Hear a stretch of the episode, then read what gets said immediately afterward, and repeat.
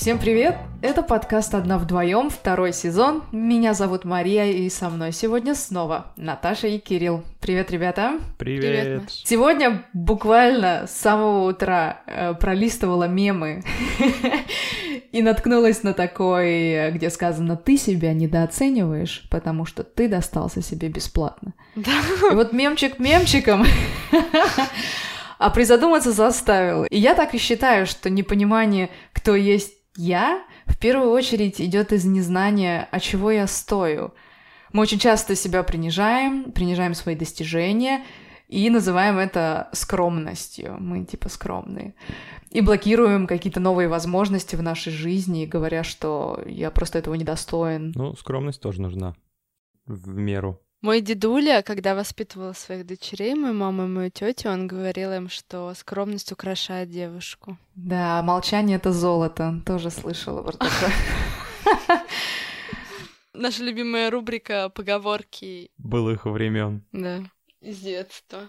Я, когда готовился, я вспомнил поговорку: «Скажи мне, кто твой друг, и я скажу, кто ты». Да, кстати. Да, мне тоже пришла такая мысль в голову, что... и она давно у меня уже вкрутится в голове, что окружающие нас люди — это наше зеркало.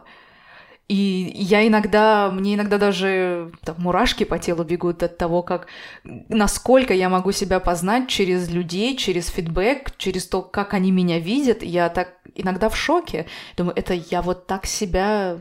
веду в обществе, что вы вот так обо мне думаете. Иногда очень-очень шокирующие вещи. Да-да. Но вообще это же хороший вариант самопознания, в том числе через отражение, потому что иногда со стороны правда виднее. Да. Я на днях встречалась со своей коллегой, с которой не виделась 6 или 7 лет. И она сказала, она раньше занималась закупками одежды, она очень такая эксцентричная, прям маленькая актриса. Ну, не маленькая, уже довольно большая. Большая актриса, вот. Сейчас она стала экскурсоводом, и она занимается литераторством в том числе. И мне показалось, что это... Она сказала, что это крупный поворот в ее жизни, а мне показалось, что это очень естественно, потому что она мне всегда казалась очень артистичной. А по сути, когда ты водишь экскурсии, ты как раз взаимодействуешь с публикой, да, тебе важен отклик, ты рассказываешь истории, то есть мне показалось, что вообще абсолютно органично. Она очень удивилась, то есть она в себе это раскрывала годами, то есть она к этому шла. Она могла бы еще 7 лет назад спросить у меня, я бы ей это сказала. Ну, вот это вот как раз интересный момент, что со стороны ты часто замечаешь что-то в человеке, как положительное, так и отрицательное, что для него остается долгое время загадкой. Я точно могу в себе... Это вот сейчас ты рассказываешь, и я прям вижу это. Как люди мне говорят: ты вот такая... Я? Нет, нет, вы ошибаетесь. Да, ты художница, я не знаю, ты тоже там творческая, да, ты тоже актриса. Я думаю: нет, вы что? Нет, нет, нет. А потом, хоп, 10 картин дома. Откуда, с чего? Да, ты к этому приходишь. Ну, хотя не всегда четко считывают, ведь иногда о тебе говорят что-то совершенно противоположное, потому что есть какие-то маски, которые ты надеваешь, поведение, которое ты предусматриваешь в определенных ситуациях, где ты, ну, совсем, ты на самом деле не такой. И то, как тебя считывают, это не совсем корректно. Ну да, это не стопроцентная теория, конечно же. Но хорошая, это правильный путь. Особенно если ты импонируешь людям... Ой, нет, или они тебе импонируют, как это сказать? В общем, если у вас взаимная симпатия и доверие, это очень здорово что-то расспросить о себе как-то так ненавязчиво. Мне в этом плане нравится очень показывать свои проекты, потому что люди находят в них что-то новое. Мое отражение в них, то, которое я не замечала. Всегда важно делиться с близкими и собирать такую обратную связь, это очень полезно. А мне надо пойти и поспрашивать, мне кажется, у людей про себя. Тебе без твоего ведома фидбэки не давали? Давно, мне кажется, никто мне не говорил ничего. Ну, слушай, ведь иногда боишься. Вот я, например, даже не думала, что вот этой вот девушке было бы интересно подобное мое мнение. Сейчас я как-то высказала его спонтанно. По идее, мы же наоборот хотим как-то людей оберегать, да. Не всегда стоит рассказывать то, что тебя не спрашивают. И вот так напрямую спросить тоже это странно, да? Как ты думаешь, я там, не знаю, эксцентричная? Ну да. Ну, может быть. Как тебе мое чувство юмора? У нас есть тоже с друзьями такая фишка. Я люблю поюморить. Я только недавно поставила себе диагноз, что я скорее из разряда каламбуров. Вот это мой слой, моя прослоечка слушателя. Вот. Но очень долго мне, у нас в компании, мне ставили оценку. Ну, типа, ну, сегодня на 5 пошутила или... Ну, на 3+. Тоже была интересная обратная связь, потому что потом я уже сама себе начала эти баллы выставлять. Потому что я не могу сдерживаться, чтобы не пошутить, но не всегда удачно, и сама себе внутри балл выставляю. Кирилл, а как по поводу вот этой фразы «Скажи мне, кто твои друзья, я скажу, кто ты»? Кто твои друзья? Мне кажется, эта фраза не полностью, конечно, отражает. Может быть, какую-то грань человеческой личности она и зацепит, но точно не 100%, потому что очень... Ну, много разных людей по жизни, мне кажется, ты встречаешь. Конечно, в основном все хорошие остаются. И всех называешь друзьями? Ну, знаешь, мне кажется, что в основном уже все, вот, с которыми связь поддерживают, то, наверное, да. Как-то давно, может быть, когда я был еще в детстве, и у меня были какие-то такие установки, что типа вот друг, он это тот человек, который проверился годами и в этих самых... в счастье и в горести, как будто, ну, знаешь, в каких-то ситуациях проверился, да? Не просто друг, который рядом с тобой общается, а просто вот когда тебе нужна была какая-то, ну, не знаю, там, минимальная, допустим, даже какая-то помощь, ты там, допустим, позвал человека, и он пришел. Вот. Я вспомнила анекдот. Вы знаете анекдот? Ваня нет, Ваня умер. Киньте мяч. Его позвал, и он пришел. Мяч пришел. Ну, на троечку, Наташ, на троечку. Я так люблю этот анекдот, я его обожаю. А по-моему, нормально. Спасибо, Кирилл.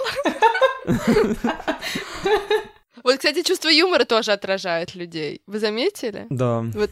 Это, опять же, мем-тест. Я с некоторых пор стала фанатом мемов. Сегодня Маша озвучила один из тех, над которым я тоже утром смеялась. Ну, мне кажется, Маша, возможно, паблики перепутала. Мне кажется, слишком философский какой-то был. А там... Это микс, мы, Кирилл, тоже с тобой поделимся. Это наш сейчас общий источников мемов. Я ему уже скидывала. А, да? Ну, если это вот оттуда... Ну, я не подписался, правда, но да, Маша мне... Ну все, начинается. Мы теперь по средам смеемся, но вот... Интересно тоже, что я с подругой, наверное, обсуждала. Мы как бы друг другу часто с ней скидываем очень мемы, но я четко понимаю, что я скидываю мемы определенного сорта. Ну да. То есть у меня для каждого мема свой человек. Ну, иногда группа людей. И я их сортирую. Ха-ха, это вот этому человеку. Ха-ха, это троим отправила. Ха-ха, себе сохранила. Думаю, люди не поймут, но мне сейчас смешно очень. Или там какому-нибудь другу, которому только ниже пояса. Да. А может, мемы — это тоже зеркало нашей души, это тоже отражает нас в какой-то степени? Потому что, ну, на какие-то мы реагируем, да, на какие-то у нас отзываются, а какие-то... Что это вообще? Это кому-то смешно? Ну да. А сейчас еще популярная тема, когда какой-нибудь мем, и типа «вызывайте объяснительную команду». Правда? Реально, кто-то понимает, либо кто-то там супер, не знаю, изощренный. Только. Нет, вот, кстати, в нашей семейной паре у нас часто так бывает. То, что смешно Лёше, не смешно мне.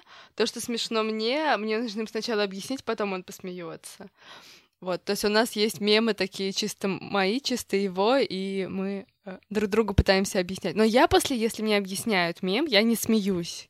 Я не знаю, какой нужен запал юмора внутри, чтобы тебе объяснили картинку, такой, ага, ну нет же, ты же не будешь смеяться. Ну нет... Нет, конечно. Шутка уже не смешная после объяснений. Да. Я бы не смогла жить с человеком с другим чувством юмора.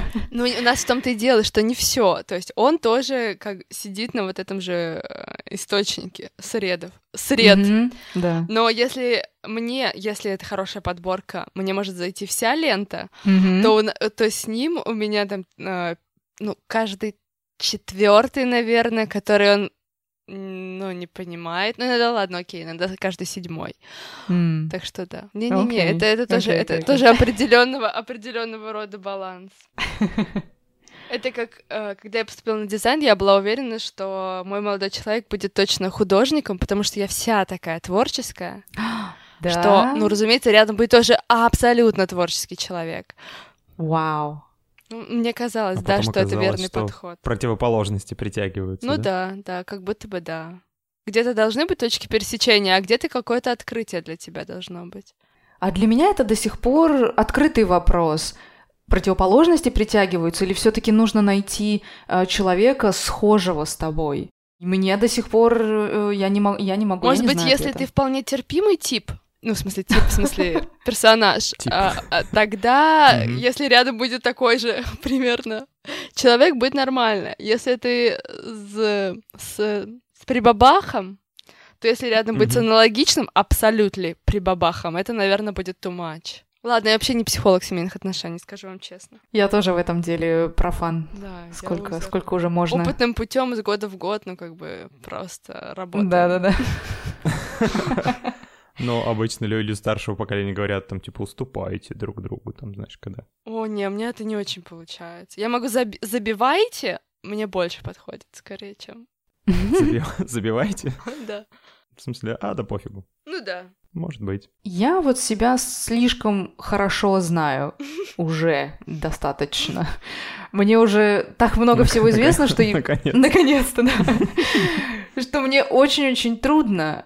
подобрать кого-то в партнеры. Я каждый раз как кого-то встречаю, начинаю анализировать человека, и вот не понимаю, ты меня дополняешь или ты такой же, как и я?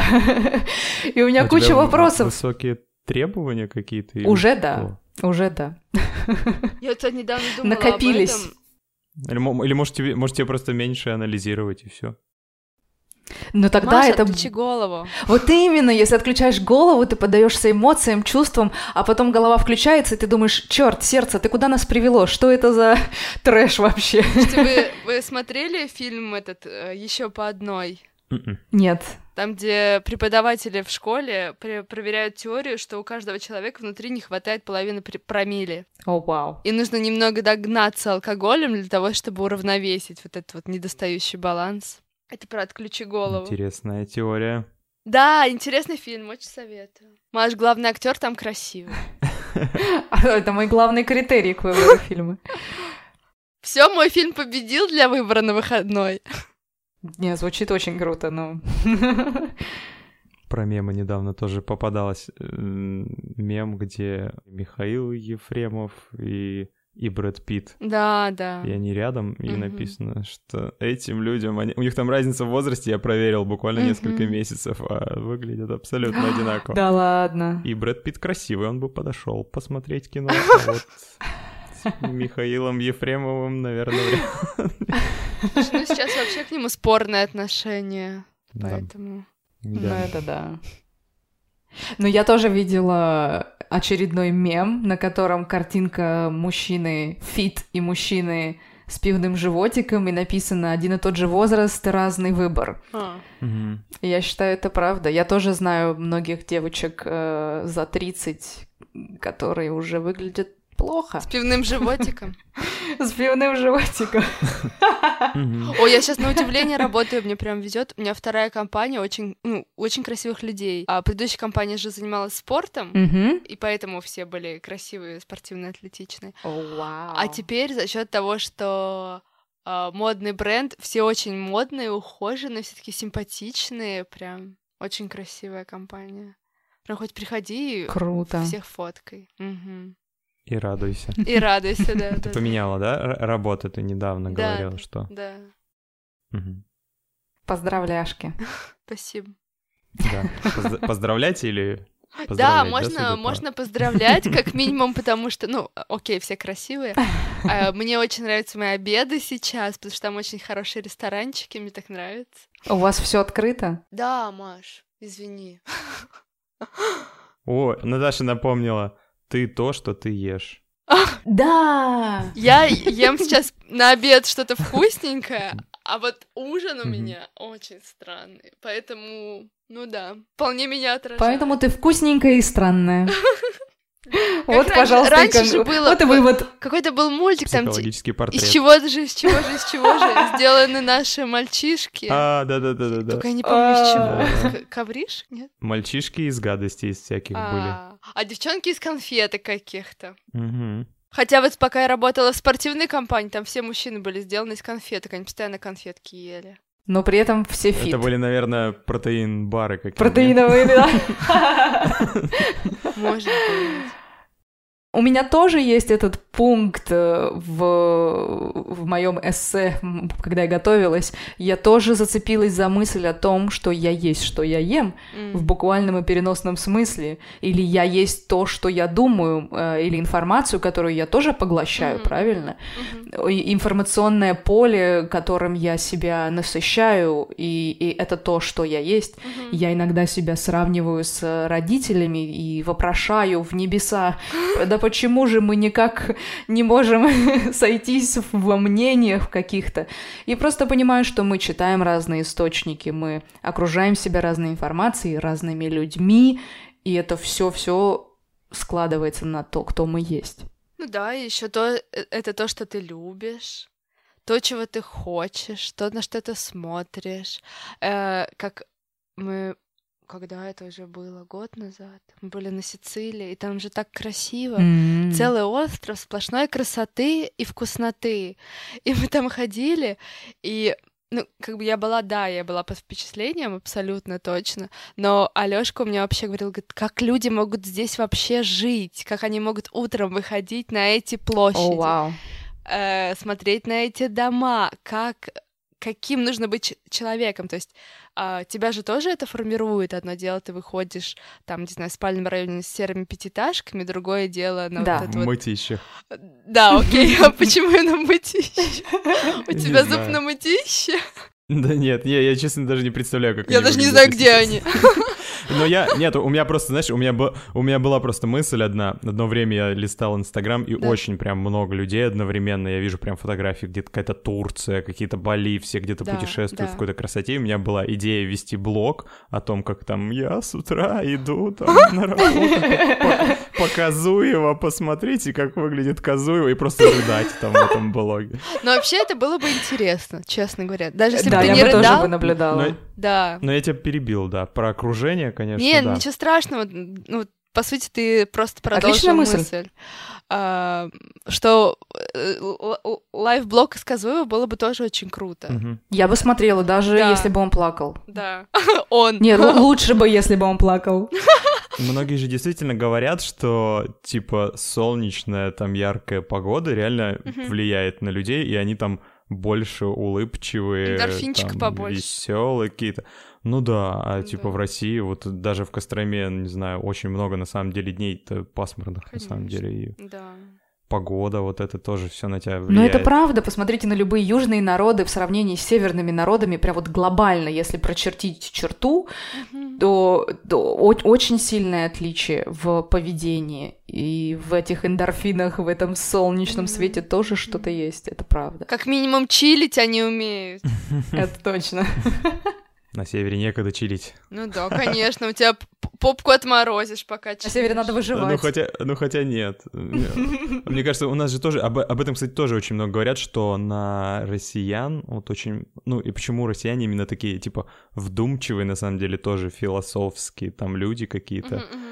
Потому что ты зимой раньше сидел, грубо говоря, в избе, смотрел в окно, и волей-неволей, то есть у тебя какие-то, ну, такие мысли постоянно, не знаю, там, экзистенциальные. Ну да.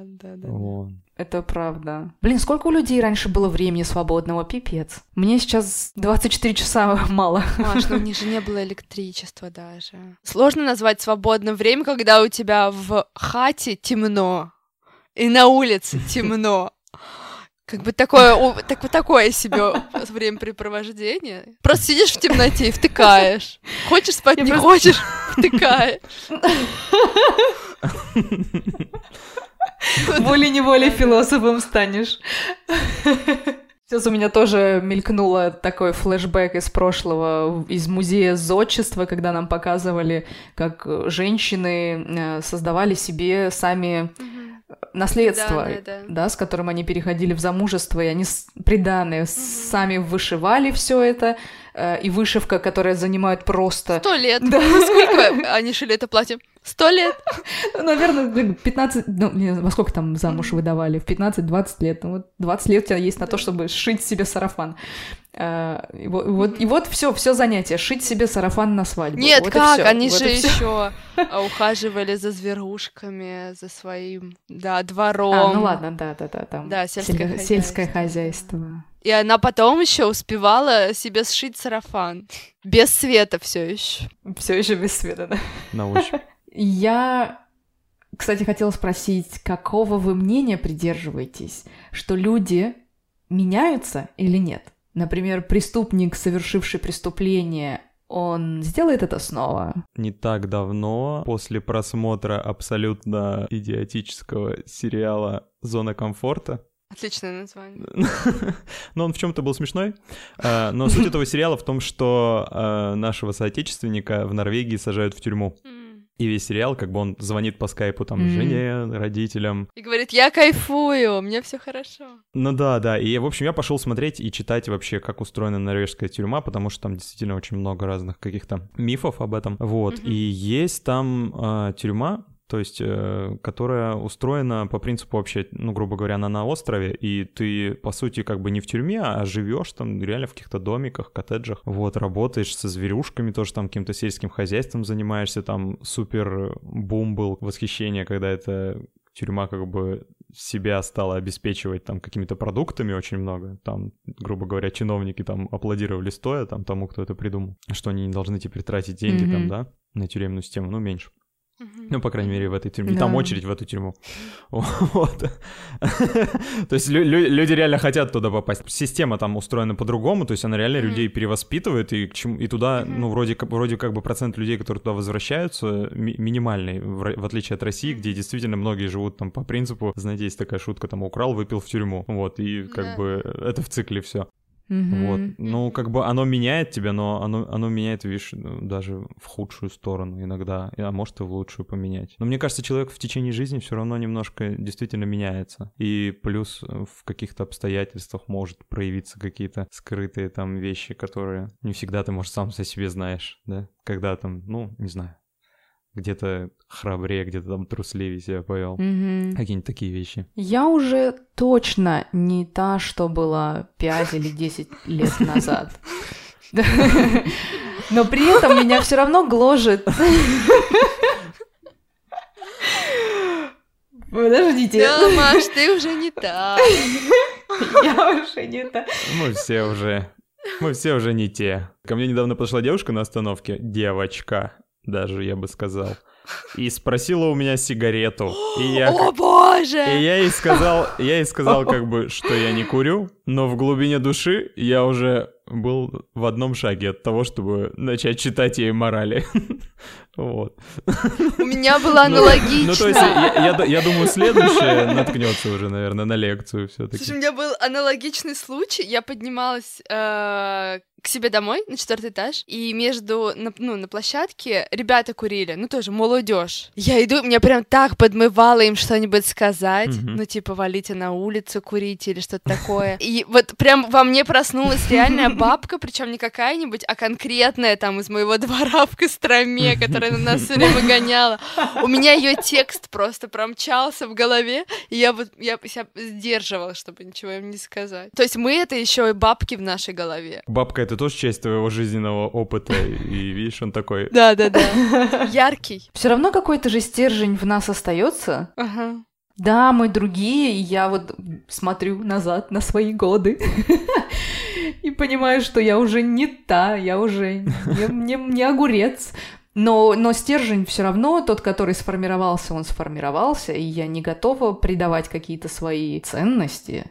Ну, слушай, вообще же, по-моему, там до скольки? До 15 лет или до скольки формируется? Там несколько есть рубежей, да, основных блоков формирования личности, не буду врать. Там прям по возрастам. Угу. Кризис формирования, кризис формирования, кризис формирования. Так что да, какой-то стержень остается, но вообще мы вот прямо сейчас даже пока говорим, это не те мы, которые были, не знаю, сегодня с утра. То есть ты все равно меняешься постоянно. Твои желания, устремления, тоже окружение, все постоянно меняется. Так что тебя какого-то перманентного, единичного на все годы вперед, даже не считая там физическую оболочку, которая то огурец, то не огурец, то снова огурец, вот, ты все равно всегда разный, всегда другой. Мне не нравится это ощущение, когда ты предаешь себя и вынужден как будто бы меняться, и ты думаешь, ну нет, я же вот такая. Почему я должна меняться в связи с обстоятельствами? Но ты вынужден меняться с обстоятельствами. Я не знаю, вот вы, может, в больших городах не особо замечаете и уехали. Но сейчас я объясню свою мысль. Ну и как бы уехали еще из родных городов, но у меня иногда бывает в Костроме, когда я вижу, допустим, человека, я точно знаю, что 10 лет назад, когда мы учились в универе, вот этот человек, который идет по улице, он был с длинными волосами, в косухе, весь в коже и в заклепках. А сейчас он идет в рубашке с портфелем куда-то, не знаю, у него, наверное, обед, он вышел из офиса. Вот, ну и я вижу, что этот человек кардинально поменялся, вот, и вроде бы, знаешь, с одной стороны, да, действительно как-то немножко жаль, но типа вроде чувак был такой там рокер, там, ну или я и сам, допустим, был там, допустим, длинноволосый какой-то там вот другой, вот, но понимаешь, что люди все равно меняются, ну как бы, может быть, даже и внешние изменения, это не обязательно изменения внутренние. А мне кажется, что ты еще иногда ведь примеряешь образ, то есть когда-то ему казалось, что рокерство это круто, ему нравилась музыка, и ему было важно сопоставлять свой внешний образ с внутренним содержанием, да? То есть он, видимо, себя ассоциировал с каким-то бунтарем. Сейчас ему хочется быть примерным семьянином, и он свою внешнюю оболочку тоже под это подгоняет. Ну, не факт, что внутри где-то он изменился. Может быть, он приходит, откладывает портфельчик и включает там все тот же рок. Ну да, наверняка включает. Прыгает на балконе. Да. А может быть, рок он слушал только из-за того, что друзья слушали, ему никогда это не нравилось. И он только сейчас это понял. А знаете, еще из разряда взросления тоже есть такие какие-нибудь бабушки или дедушки, которые и в 60, и в 70 лет, они какие-то там хохотушки, и постоянно им не сидится на месте. Да, я прям могу себе их представить, да. Но это вот как раз круто. Думаешь? Мне очень нравится, когда люди сохраняют в себе желание жить. Ну да, вот эта жизнерадостность, хохотушка, вот это вот шило в жопке, мне кажется, что это очень здорово.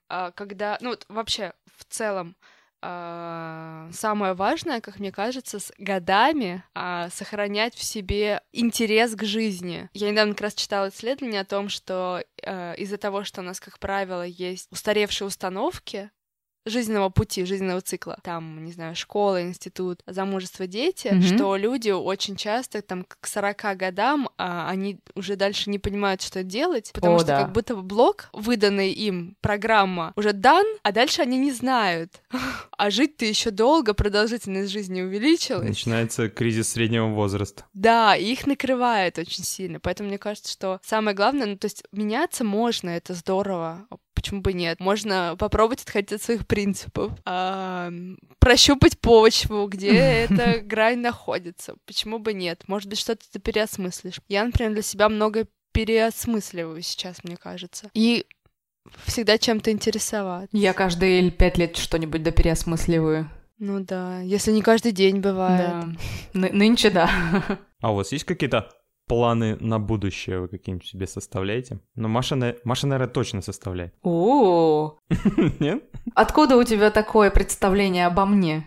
Ну-ка, выдай мне фидбэк про меня. Не знаю. Вот видишь, ты мое зеркало, ты мне сейчас выдал то, что я, в принципе, такая, воу, я, что? А ты вот уверен, что я была такая, что я есть такая? Нет, ну, не уверен, не на 100%, но возможно. Так ты составляешь, Маш, чекапы себе? Я, да. Я составляю, но я не вижу себя дальше, чем на год. Мне кажется, мы это уже обсуждали на подкасте, что максимум мои планы — это на месяц расписаны, и дальновидные планы — это год. Если мне зададут вопрос на интервью, где вы видите себя через 5 лет, я не отвечу. Я что-нибудь скажу, но это будет не настоящий ответ, потому что я себя не вижу. Все что угодно может произойти в январе следующего года. Да. Коронавирус нам это показал очень хорошо. Да-да-да, коронавирус, блин. У меня на собеседовании спросили, представьте, вы уже пожилая женщина, кто вы, что вы, с кем вы, где вы? Это жесткий вопрос. Да, это вообще... Обычно спрашивают на собеседовании, кем вы видите себя через 5 лет, обычно они такую перспективу берут. Пятилетку, да. Да, а тут мне сказали, все, вы дряхлеющий интеллигент. Может, они подразумевали, что через 5 лет ты уже будешь... дряхлеющей интеллигенткой? Это было очень смешно, особенно учитывая то, что это было длительное интервью, и это, по сути, это «включи фантазию», да? Ну, наверное, да, это такой вопрос больше просто поразмышлять без, с открытым ответом. Я, мне кажется, составлял когда-то план, может быть, пару лет назад, но забил потом на эти... мероприятие. Не знаю почему. То есть ты просто плывешь по течению. То есть что пришло, то пришло. Иногда мне кажется, что я в голове что-то фиксирую. А потом понимаю, что не фиксирую. Ну да, такое тоже вполне вероятно. Я очень легко сбиваюсь с пути, поэтому мне составление какого-то хотя бы топ-3, топ-5 вещей мне нужно где-то зафиксировать, потому что что-то приходит новое, и я, круто, надо взять, хочу, ага, делаю. И на пару месяцев ты занята, и отвлекаешься от того, не знаю, там, допустим, от развития в карьере, и, не знаю, как-то отвлекаешься и не следуешь своим планам. Я еще, знаете, что вспомнила, что у нас в школе для самоопределения у всех были дневнички. Я тоже такие помню, да. И которые ты потом друзьям давал, да? Какие-то специальные? Анкеты. Анкеты, да. Анкеты, да, не дневничок, анкета, точно. Кто твой любимый актер? А кого ты любишь? И там какое-нибудь окошечко. Да. Ты открываешь окошечко, вытаскиваешь бумажку, там пишешь, прячешь. У меня тоже был дневник. Ну, мне кажется, это была девчачья тема, но у меня он был. Не, у нас мальчики тоже заполняли, Кирилл, не переживай. Нет, я что-то делал какую-то, но мне кажется, у меня была беспонтовая. Ну, наверное, у тебя было мало просто гелевых ручек, поэтому... Наверное. Но тема была интересная, конечно. Это социальные сети того времени. Да. Передачки все. Я помню, как мне было лень кому-то заполнять, и я неделями держала чьи-то анкеты. Ужас, Маш. Потому что я просто, мне в ломак вообще просто заполнять.